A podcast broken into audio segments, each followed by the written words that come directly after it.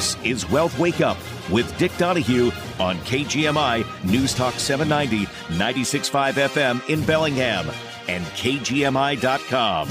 The opinions voiced in Wealth Wake Up with Dick Donahue are for general information only and are not intended to provide specific advice or recommendations for any individual.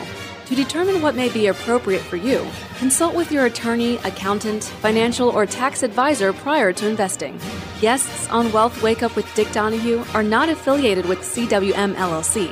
Investment advisory services offered through CWM LLC, a registered investment advisor.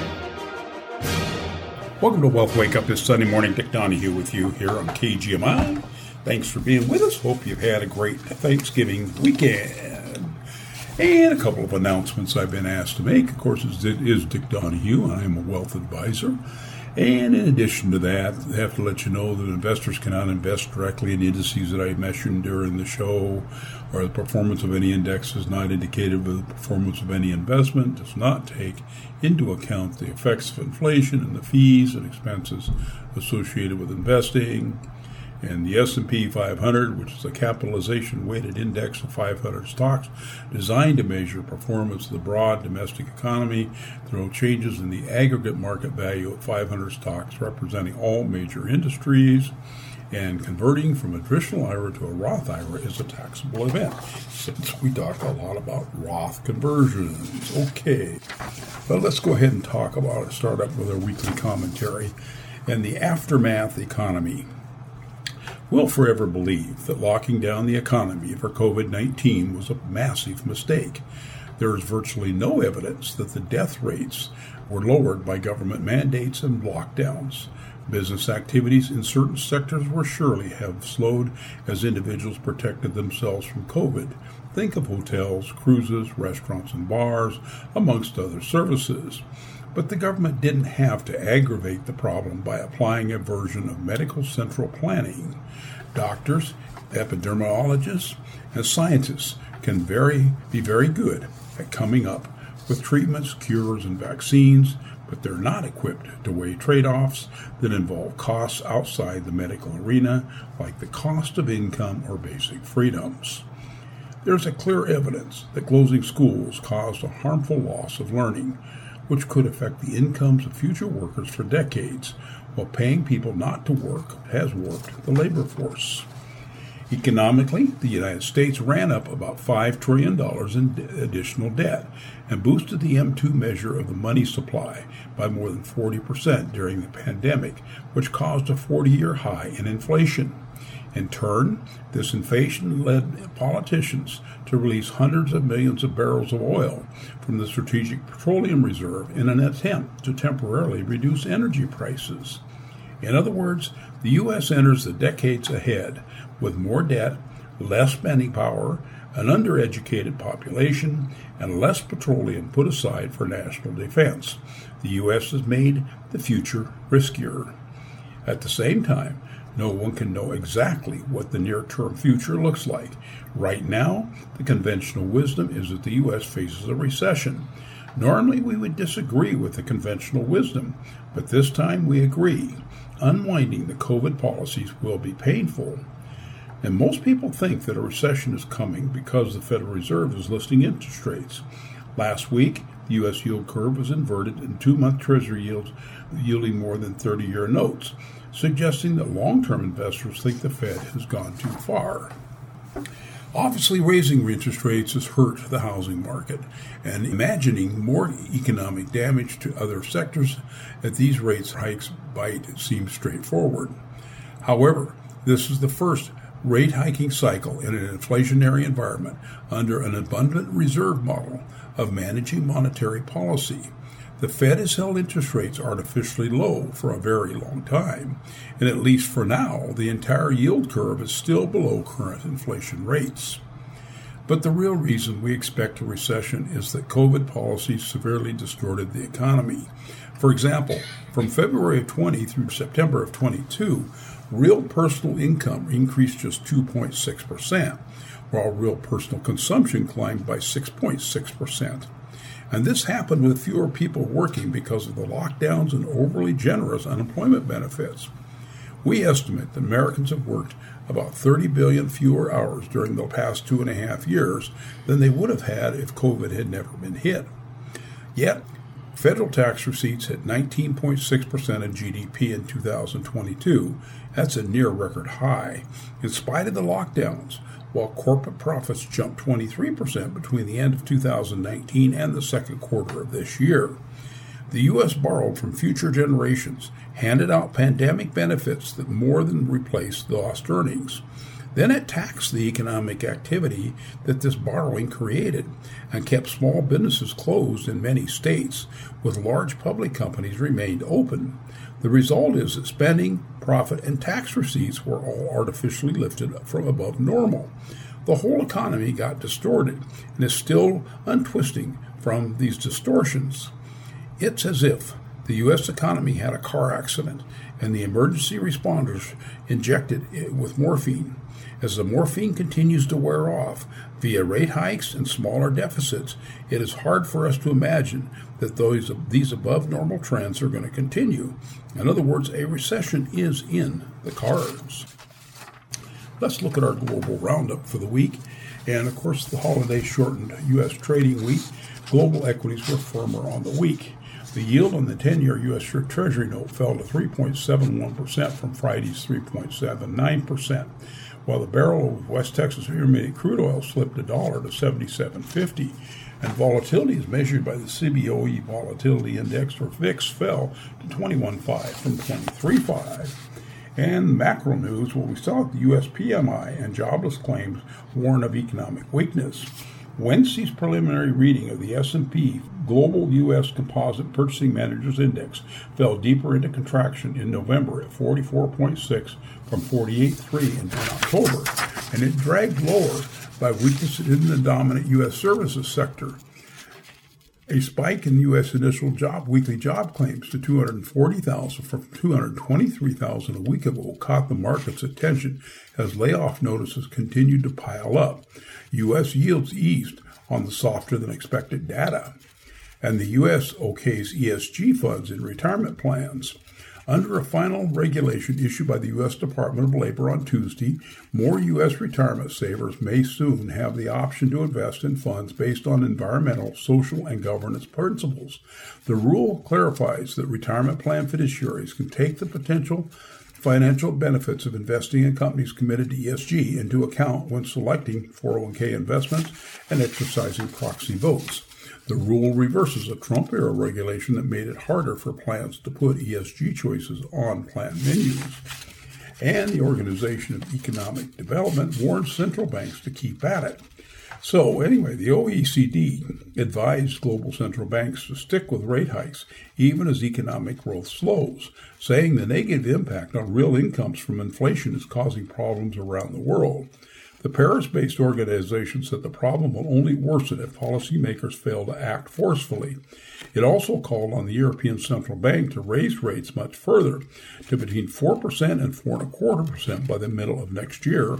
That's up from today's 1.75%. And investors are slowing the pace of U.S. home purchases, U.S. home sales to institutional investors who then convert the properties into single family rentals dropped by 30% in the third quarter, the Wall Street Journal reported this week. Companies bought 66,000 homes in the top of the 40 U.S. markets last quarter, compared with 94,000 in the same quarter a year ago. Demand for single family rentals has soared since the onset of the pandemic, but rising interest rates and home prices are causing investors to slow the pace of purchase. Slowing rent growth and raising property assessments are contributing to softer demand from investors groups. And we're seeing that Asian exports slump amid slowdown, amid slow global growth, bloated inventories in the United States and Europe. Exports from Asian manufacturing nations slumped in October. China saw exports to the U.S. fall by 12.6% in the last month, while overall Korean exports were down 16.7% in the first 20 days of November. Taiwan saw a 6.1% decline in October, with orders from China sliding nearly 27%.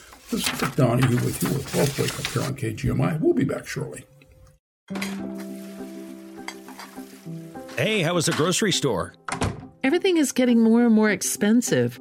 I know. I stopped to get gas today and the price has gone back up. We need to talk about the budget again. The cold weather is here and we're going to need a new furnace or maybe a heat pump. I'm not sure which. Well, I was talking to Joe and he recommended Lynden Sheet Metal. They had a new heat pump put in. The guys that came out to install it were professional and the heat pump works great. He also said there's up to $2,400 in rebates that we can tap into. That sounds great. Rebates and energy savings with a new furnace or heat pump? Let's call Lynden Sheet Metal and make an appointment. Call Lynden Sheet Metal today and talk to us about staying warm this winter. Because in a world where it seems everything is more expensive, there are ways to save on installation and monthly utility bills. And we can also help with low monthly payments. Lynden Sheet Metal, serving the Northwest for over 80 years.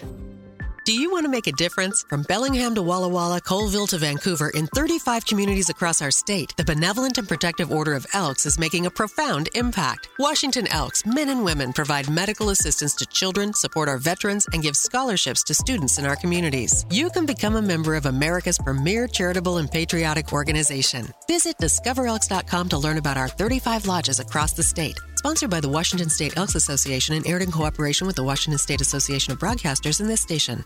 KGMI Connects with Joe Tien is about our community and you. Biden said if Russia invades Ukraine, Nord Stream 2 is done. That is evidence that he ordered a no, sabotage no, of it? Each weekday at 4 p.m. I don't think Germany, who has that big of investment, would do it. Could it be Ukraine? Sure, it could. Have been Spectre. How many James Bond movies involved? On KGMI News Talk 790, 96.5 FM, and KGMI.com. The opinions expressed on this program are not necessarily those of KGMI or the Cascade Radio Group. If tomorrow all the things were gone, I'd work for all my life, and I had to start again with just my children and my wife. Welcome back to Wealth Wake Up. Dick Donahue, Wealth Advisor, with you this Sunday morning.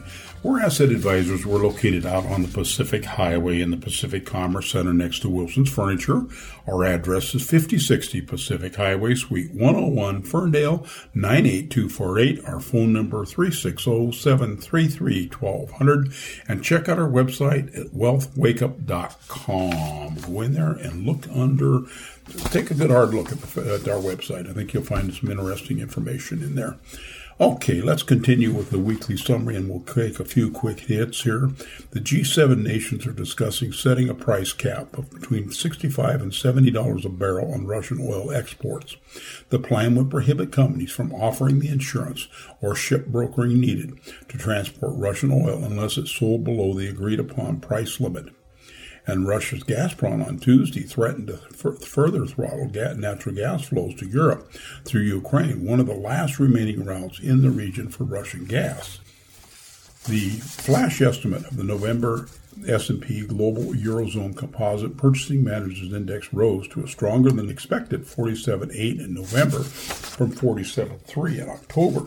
The United Kingdom Composite also edged up to 48.3 from 48.2 Uh, the COVID era logjam of container ships off the coast of Southern California broke up this week, with zero vessels waiting for berths, down from a high of 109 ships waiting in line last January.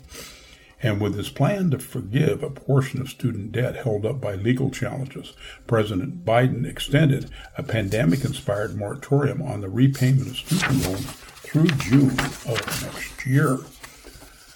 And in efforts to diversify its exports beyond China, Australia this week signed free trade pacts with India and the United Kingdom.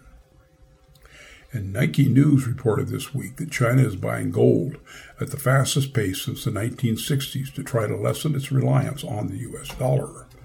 And the threat of a nationwide freight rail strike in the U.S. is growing as several unions have rejected terms negotiated by the White House in September. And beginning the 1st of March, Germany will introduce a cap on gas and electricity prices for companies and households to contain the fallout from lost access to Russian energy sources. The package is expected to cost the government about 54 billion euros. And the S&P 500, the S&P expects default rates to surpass their 10-year average. potentially reaching 6% in the event of a deep recession. Much will depend on the length, breadth, and depth of a recession, should one occur, and on whether the Fed will continue to raise rates through a recession, analysts at the firm wrote. In a record 48 cities in China are currently subject to COVID restrictions, one factor helping to depress oil prices this week. IG Metall, the dominant German labor union, uh, accepted a wage increase of 5.2% in 2023 and 3.4% in 2024. The union has historically set the standard by which other contracts are negotiated. With wages falling to keep pace with inflation, analysts consider a German wage price spiral unlikely. And the Reserve Bank of New Zealand raised its cash rate by a record three quarters of a percent to four and a quarter percent on Wednesday, indicated it expects to hike rates further and U.S. durable goods orders, which I'll spend some more time on here in a minute, rose 1% in October, with core goods orders rose 1.3%. So let's go ahead and talk about new home sales here first, however. New home sales surprised to the upside in October, largely the result of a rebound in activity in the South. Given the geographical concentration, it looks like most of the rebound was the result of sales snapping back after temporary disruptions related to Hurricane Ian in September. That said, with sales down 39% from the peak and 5.8% from a year ago, it does look like activity may be starting to stabilize. The main issue in 22 has been declining affordability, with potential buyers getting squeezed by both higher prices and rapidly rising mortgage rates. Assuming a 20% down payment, the change in mortgage rates and home prices since last December amount to an 87% increase in monthly payments on a new 30 year mortgage for the median priced new home. No wonder sales have slowed down. Even though 30 year mortgage rates remain a significant headwind, currently sit near 7%, it's important to note that rates have recently fallen roughly 50 basis points. That would be a half a percent from the peak. Another piece of good news is that while a lack of inventory has certainly contributed to price gains in the past couple of years, that is no longer as much a problem. The month's supply of new homes, which is how long it would take to sell the current inventory at today's sales pace, is now 8.9 up significantly from 3.3 months earlier on in the pandemic. And while the month's supply of completed homes is still relatively low, 1.2, the inventory of completed single homes has begun to rise quite rapidly as builders finish more units and rising cancellation rates on purchases leave potential buyers with more options. And while we don't get new reports on some of our favorite home price data out until next week, it's clear that this additional inventory is contributing to the decelerating trend in home prices that we reported on last month. Though not a recipe for a significant rebound, the combination of moderating mortgage rates and more inventory should help put a floor under the sales activity of new homes. Now let's get to that durable goods report that came out this week. And the report on durable goods orders gives plenty to be thankful for as orders rose virtually across the board and exceeded all consensus estimates. The largest rise in October came from commercial aircraft orders, which rose 7.4%, following a massive 23.4% jump in September. But even stripping out the typically volatile transportation components, orders still rose a healthy half a percent in October, beating the consensus expectation for a flat reading. Nearly every major non transportation category of orders rose in October, with the primary metal category slight decline the lone exception. Machinery orders, which were weak in September, roared back in October with a 1.5% gain. One of the most important pieces of the report, shipments of core non defense capital goods, which excludes aircraft, which is a key input for business investment in the calculation of GDP, increased 1.3% in October, following a healthy third quarter. If unchanged in November and December, these orders would be up at a 5.4% annualized rate in the fourth quarter versus the third quarter, providing a tailwind for fourth quarter GDP. and orders for core capital goods, which will lead to shipments in the future, likewise showed strength in October, rising 2.1%.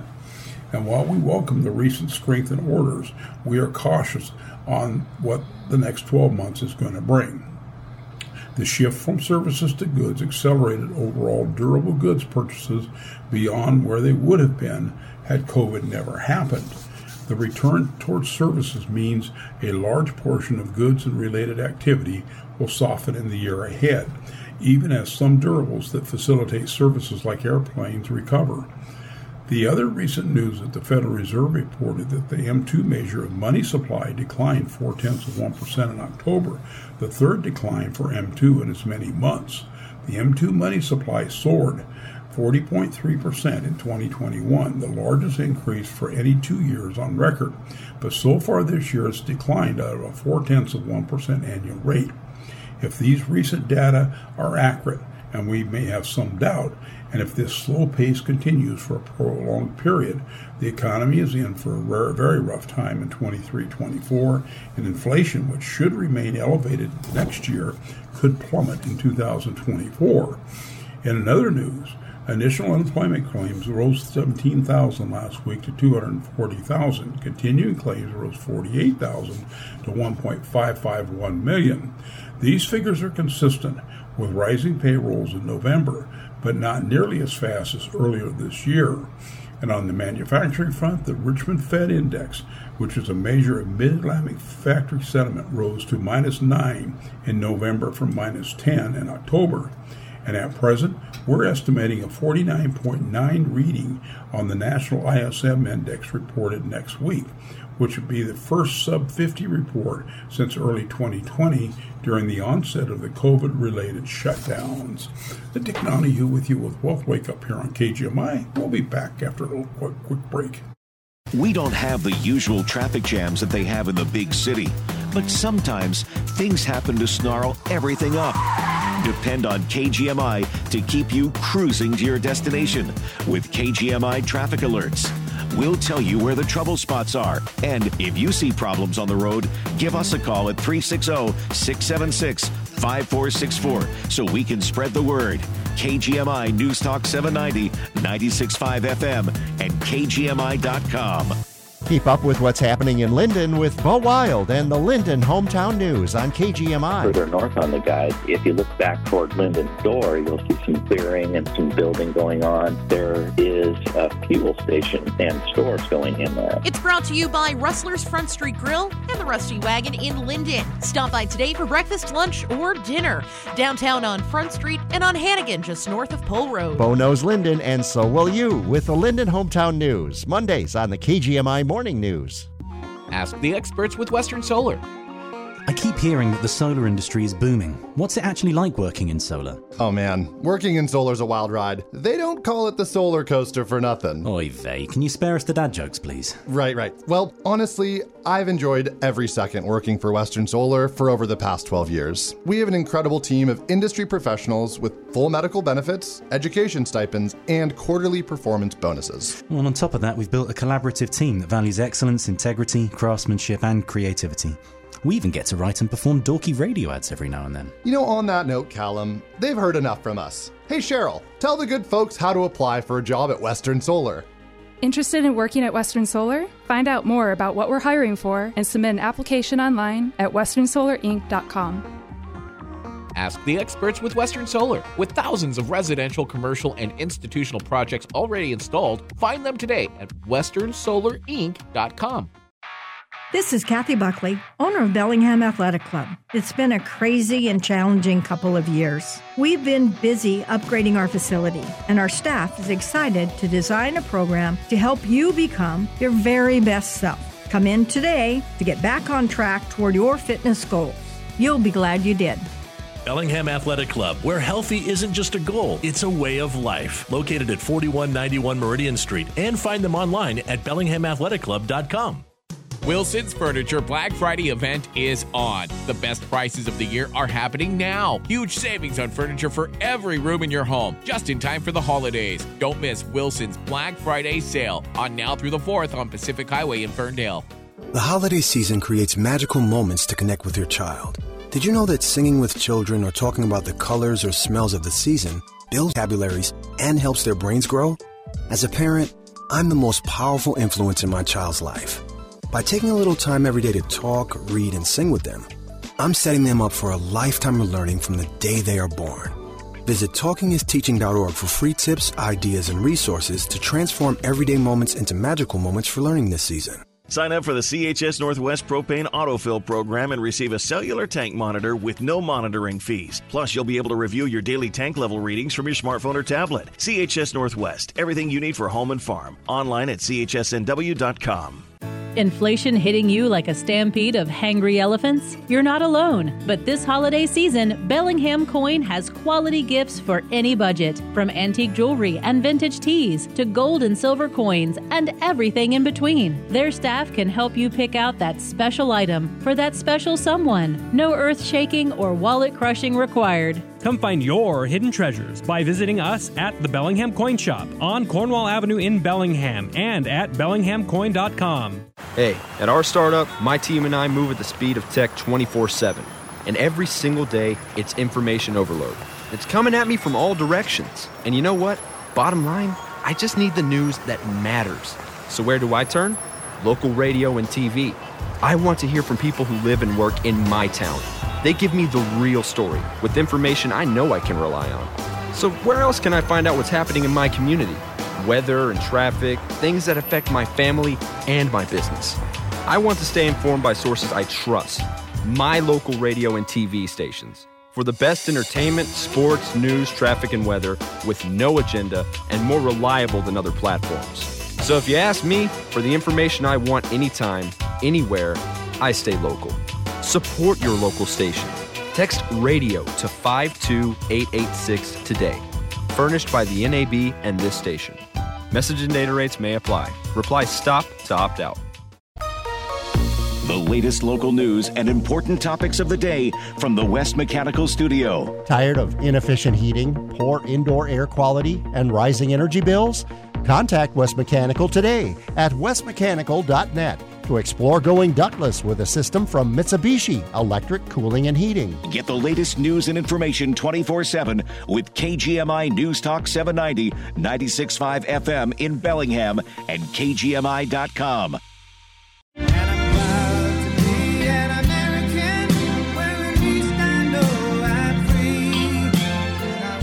Welcome back to Wealth Wake Up. Dick Donahue with you this Sunday morning here on KGMI. You know, FTX users, you can't count on any help from the IRS. When market investors suffer losses or get taken for a ride, they're often eligible for a tax write off to soften the blow. Users of bankrupt crypto exchange FTX won't be so lucky. Here's the difference. Let's say you're a crypto investor on an exchange that's still standing.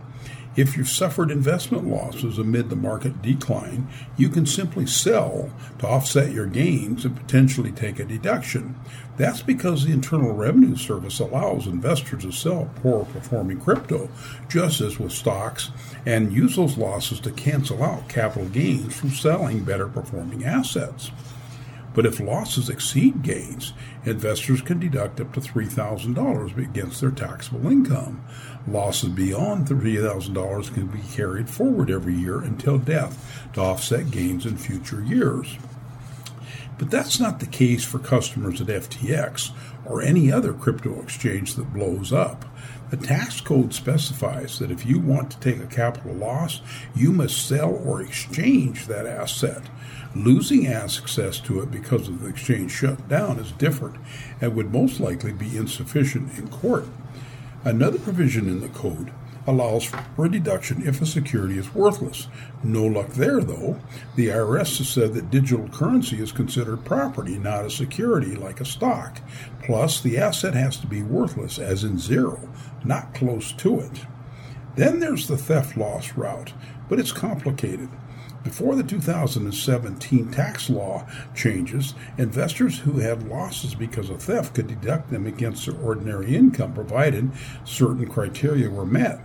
Along with a bunch of other miscellaneous itemized deductions, the theft loss deduction was largely eliminated except for losses tied to a federally declared disaster.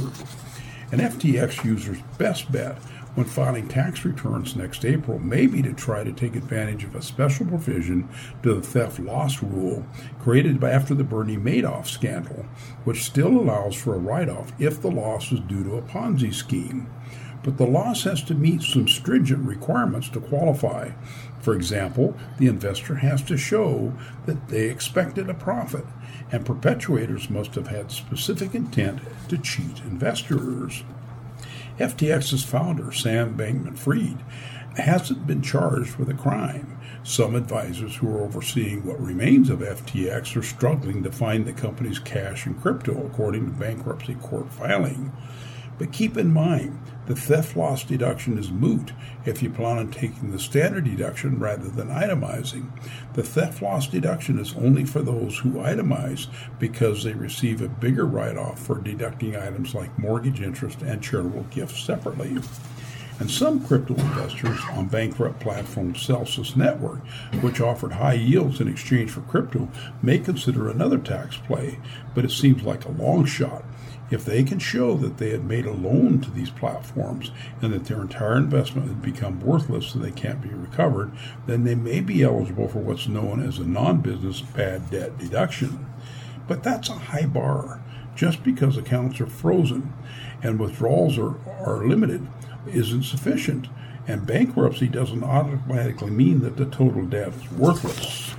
So, which just goes to say that crypto investors who have been badly burned this year shouldn't expect any relief from the IRS. And let's talk a little bit here about whether or not or should investors make IRA contributions after they've begun taking their required minimum distributions. In these provisions, many of them were covered under the Secure Act, which is Securing a Strong Retirement Act of 2019, and it got wide ranging press attention, especially the death of the Stretch IRA and increases in the required minimum distribution age to 72. That provision that allows traditional IRA owners to continue making contributions after age 72 got less fanfare. Question is, do you want to do that? Well, before the passage of the Secure Act, investors at RMD age, which was then 70 and a half, which now I said is now 72, were not allowed to make contributions to their traditional IRAs once they hit that RMD age. In contrast, Roth IRA contributions have been allowed at any age as long as the contributor and or his spouse didn't exceed certain income limits. Well, the Secure Act delayed age for first time RMDs and lifting the age requirement for traditional IRA contributions both uh, nods to the fact that Americans are working longer than they once did. So, twice as many people at age 65 or older were working in 2019 than they were on the job in 1985, according to the Bureau of Labor Statistics. And hundreds of thousands of Americans who retired during the pandemic are now re entering the labor market in their 60s, either on a part time or a full time basis. So, who does contributing to a traditional IRA instead of a Roth later in life benefit? Well, a Roth IRA or company retirement plan will tend to be better receptacles for additional contributions from older workers. A traditional IRA may be fit only in a handful of situations. The key one is an older worker who is playing catch up on retirement savings. The contributor can deduct the traditional IRA contribution from their taxes. And when the contribution eventually comes out of the IRA, then of course you have to pay taxes on it, so the taxes are due. But if the contributor expects to be in a lower tax bracket at the time they withdraw, taking the tax break while working will have been worth it. So if you're eligible and not doing qualified charitable distributions, absolutely less. Consider yes, consider traditional IRAs. There's a problem in there if you're doing charitable distributions over after age 72. That's a separate topic. We can talk with you individually on a separate basis. But in these instances, the investor can take advantage of what we call the backdoor Roth IRA maneuver by funding the traditional IRA and then converting it to a Roth IRA. But there is one significant caveat in that pro rata rule affects the taxation on the conversion, and many older adults have significant traditional IRA assets. Again, something we could sit down and work with you on, but converting the funds will trigger a tax bill in that instance, and the pro rata rule has to be considered, which is a percentage of all of your IRAs if you try to do a backdoor Roth. And so we're finding that while some of the working clients can take advantage of the traditional IRA contributions after RMD age, the conversion is more nuanced around the current and future tax rates, both for themselves and whoever is going to be inheriting the funds. So that becomes a very important factor to keep in mind is future tax rates and also those if somebody else is going to be inheriting that money. And that's because taxable investment accounts still receive a stepped up basis inherited at death. There are, of course, other considerations before recommending traditional IRA contributions after the RMD age, and contributors to their spouses need to have earned income from paid work in the year in which they made the contribution, and it must be at least equal or above the amount of the contribution. So, spousal income, though, also does count. You know, even if you personally don't have the earned income, if your 73 year old spouse earned $15,000 from a consulting gig in a given year and wanted to make a $7,000 IRA contribution for each of you, that would be perfectly allowable. An income from a job, net earnings from self employment, and disability benefits received prior to minimum retirement age all count as earned income in from other common sources such as Social Security, annuity payments, portfolio income, pension income, RMDs, and rental income do not count towards earned income. There's also uh, income limits that prevail whether investors at any age can take from making IRA contributions. The contribution limits for traditional IRA contributions that can deduct from your income tax return are the most stringent. Roth IRA contributions are allowed at a higher income limit. Anyone can make a traditional non-deductible IRA contribution regardless of their income. So again, options are limited somewhat in your income, uh, whether you can put money into a traditional IRA. Roth IRAs have a little bit higher level of income. If you want to make a non-deductible IRA contribution, you can do that. And these contributions could then be converted to a Roth via the backdoor Roth IRA. And again, that's something we can sit down and discuss with you. But the backdoor maneuver will trigger taxes if retirees have significant traditional IRA assets that have never been taxed. So, again, something we can help you calculate and something you can work on. There's also a significant added benefit to using Roth IRAs since contributions made later in life can grow beyond the RMD age. And because they're not subject to RMDs, Roth IRA contributions are a solid choice for earners who are maintaining saving to leave assets behind for their heirs and, and won't expect to spend the money during their lifetimes. The tax benefits are stretched out over a much longer time frame. And Roth IRAs can be an ideal platform if you're eligible. I would look at this strategy as more of a generational wealth transfer strategy because the goal is that you would not draw from it as the Roth doesn't have RMDs. It also grows tax free. And there are similar benefits for making additional contributions to company retirement plans like 401ks at RMD age. Provided the older worker has earned income, they can continue to make contributions and won't need to take RMDs as long as they're employed. Moreover, income limits don't apply to company retirement contributions in contrast to IRAs. So, in many cases, if you have access, you're still working to put money away in a company 401k plan, then that's definitely the route that many, many, many people should be looking at going. This is Dick Donahue with you with Wealth Wake Up here on KGMI. We'll be back shortly.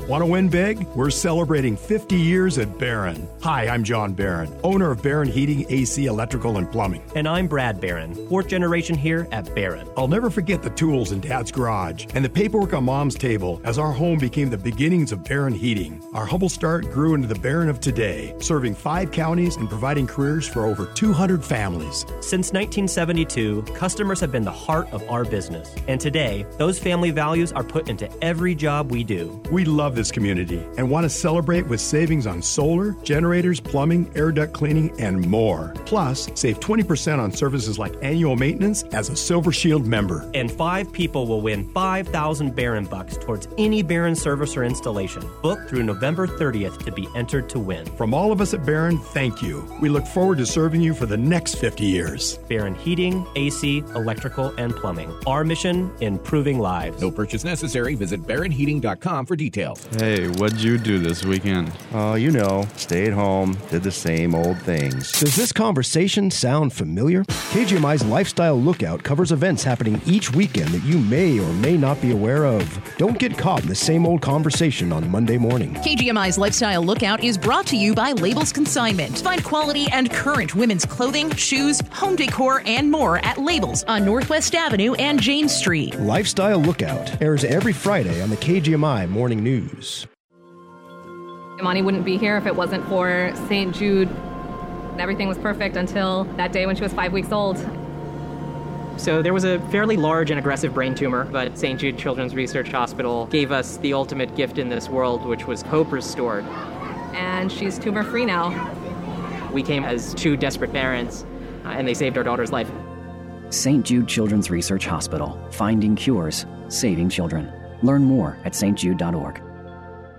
Cause there ain't no doubt I love this land. God bless the USA. Welcome back to Wealth Wake Up. Dick Donahue with you this Sunday morning here on KGMI. You got questions for us? Give us a call, 360-733-1200. That last segment, we talked a lot again about uh, funding IRAs after the age of 72, which is your normally your RMD age when you have to start taking money. Something we've got a lot of good information on. We have a number of tax programs where we can help you go in and calculate what your benefits are. So again, if you've got questions for us, give us a call. We'd love to sit down and discuss it with you. Okay, let's talk a little bit about how much the U.S. has sent to Communist China this year. You know, two eight weeks after he was inaugurated, President Biden traveled over to the State Department to deliver a speech about his foreign policy. One point he repeatedly stressed in that speech that he was not going to let the People's Republic of China take advantage of the United States. American leadership must meet this new moment of advancing authoritarianism, including growing ambitions of China to rival the United States, Biden said at the beginning of his speech. He said, We must start with diplomacy rooted in America's most cherished democratic values, defending freedom, championing opportunity, upholding universal rights, and respecting the rule of law, and treating every person with dignity. He also said, to take on directly the challenges posed by our prosperity, security, and democratic values by our most serious competitor, China. We'll confront China's economic abuses, counter its aggressive coercive action to push back on China's act, attack on human rights, intellectual property, and global governance, he said. And then Biden specifically focused on the well being of American working class, including how it related to U.S. relations with China. Every action we take in our conduct aboard, we must take the American families in mind, said Biden. Advancing a foreign policy for the middle class demands urgent focus on domestic economic renewal.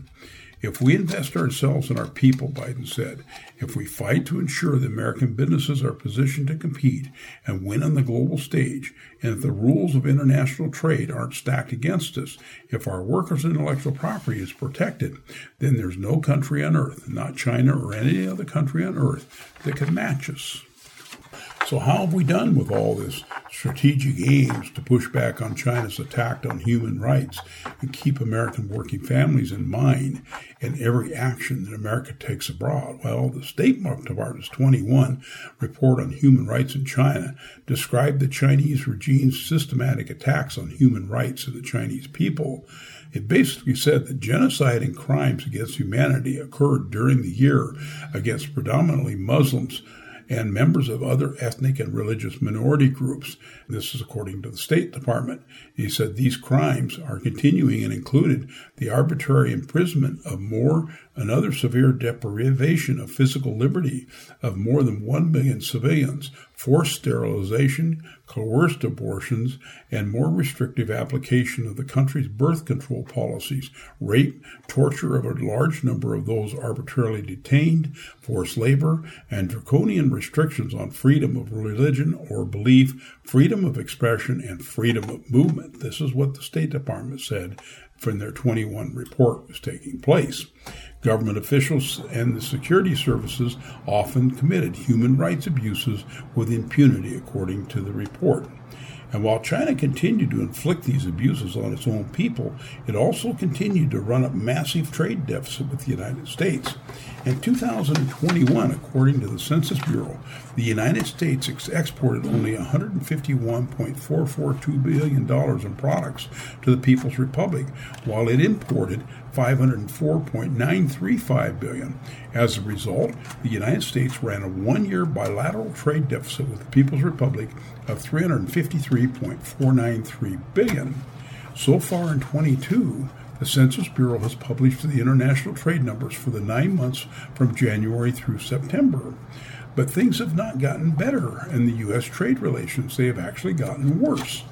In the first nine months of 21, when the U.S. was on its way to that 12-month deficit of 353.493 billion, the U.S. ran a trade deficit of 235 billion with China. And in the nine months of this year, the U.S. has run a 309.23 billion trade deficit with China. That is 55.723 billion, or about 22 percent, up more from the first nine months of last year.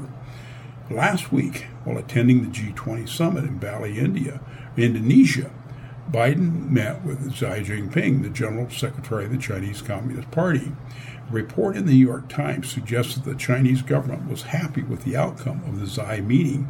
Its headline said after the Biden Xi meeting, Beijing signals optimism over relations with Washington. But the new starting point that the United States should establish with Beijing is not one that will make the Chinese Communist Party happy. It should be one that will pressure China to stop its human rights abuses, and eliminate the trade imbalance that, from the first nine months of this year, has resulted in the American people sending a net $309 billion to a communist regime. So, wake up. Okay, let's also talk about some critical facts that we're seeing and they're being ignored in the climate change debate. Many Western countries are enacting policies to rapidly transition from fossil fuels, coal, natural gas, oil, to less reliable and costly green energy sources, mostly wind and solar, while ignoring the critical benefits of hydrocarbons provide. The outcomes will be nothing short of calamitous for more developed countries as their energy industries are crippled. Witness the energy crisis in Europe. At the same time, less developed countries are being prevented from partaking of the many benefits that fossil fuels provide. It is no exaggeration to say that the wide availability of fossil fuels almost exclusively resulted in the steep rise in standard living over the 20th century and into the 21st century. People live longer, are safer from extreme weather events, eat more, travel further and faster, have more leisure time, drink cleaner water, and breathe cleaner air, and produce more goods and services. Take crude oil, for example. Not only are fuels derived from crude oil in, ideal for various forms of transportation, they also make thousands of products from it. And while other energy sources have been developed over the same time period, fossil fuels as a whole still provide about 80% of the energy that people use worldwide. And only some extraordinarily dangerous risk from the continued use of fossil fuels could possibly justify abandoning them. So, should we just thrust the ruling class war of fossil fuels and accept the suffering that will inevitably come? After all, these are complex issues involving climate and economic models and new and emerging energy technologies. How can the average citizen wade through all this data to decide? Well, let's expose climate alarmism. Any policy decisions about climate change and fossil fuels must be based on comparing risks and benefits. But when it comes to supposedly human caused climate change, specifically greenhouse gas warming, official statements from governments and international agencies such as the United Nations International Panel of Climate Change do not consider the incredible benefits of fossil fuels. It's no wonder that so many people believe that our greenhouse gas emissions are only present risks. These risks supposedly include increased hurricanes, tornadoes, heat waves, droughts, forest fires, and rapidly rising sea levels, among others.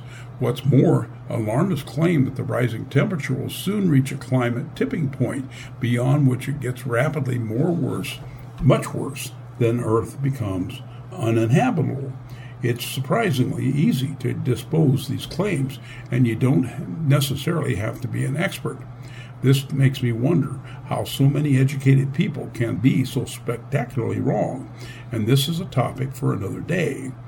In disposing the claims, there's no need to focus on personalities or, or dueling authorities. There are certain key figures that cut through the fog. The only tools you need are basic understanding of trends and knowing how to spot misleading data. For example, contrary to what most news outlets have claimed, recently following Hurricane Ian, hurricanes making landfall in the United States have not increased in the number or frequency since reliable records began being kept back in 1851. Neither have increased globally.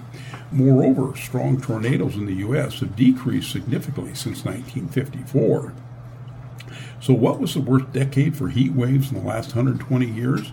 Would you have guessed 1930s? And would you be surprised to learn that climate change has not worsened forest fires in the U.S.? The average global temperature has risen by a little over 1 degree Celsius, or about 2 degrees Fahrenheit, since the late 19th century.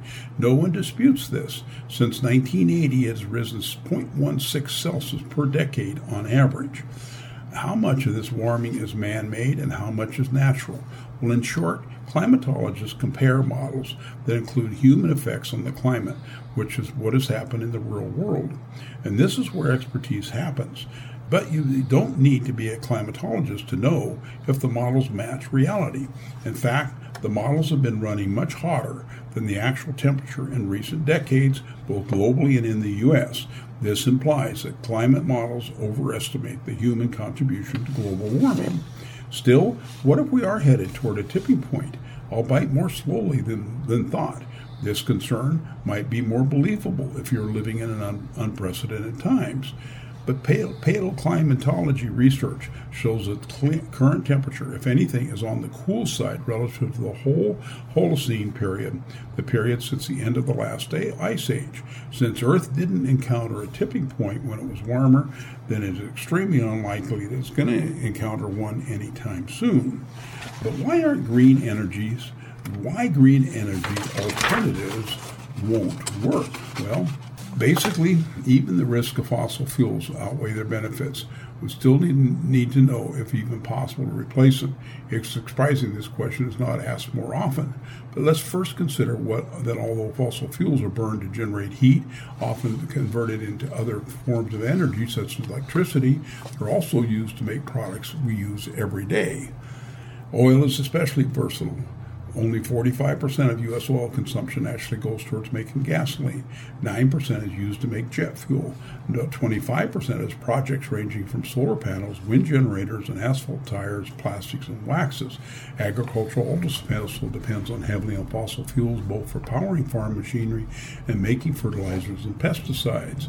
And it's also very unlikely that jets merchant ships or large trucks will ever run totally on batteries. I'm going to run out of time here today. Sorry I can't complete this. But the real green revolution is not uh, some hope for net zero emissions utopia. It is here now and is actually fueled by carbon dioxide, the very carbon dioxide that we put into the air from burning fossil fuels and plant food, as all the carbon in a plant or tree comes from the carbon dioxide in the atmosphere. The benefits are already evident as we see significantly increased greening on the earth over the past several decades as a result of increased carbon dioxide in the atmosphere. So for believers, this is a sign of God's providence in creating a world that provides for our needs even as the population grows. Again, I had to cut part of that out. Sorry about that. Dick Donahue with you with Wealth Wake Up here on KGMI. Don't forget our live show on Saturdays at 11. If you've got questions for us, give us a call 360 733 1200.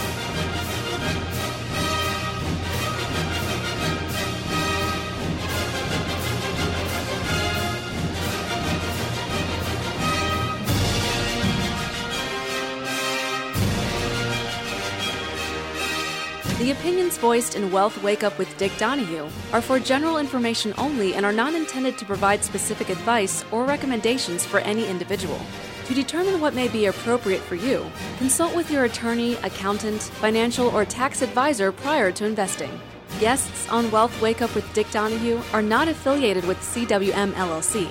Investment advisory services offered through CWM LLC, a registered investment advisor.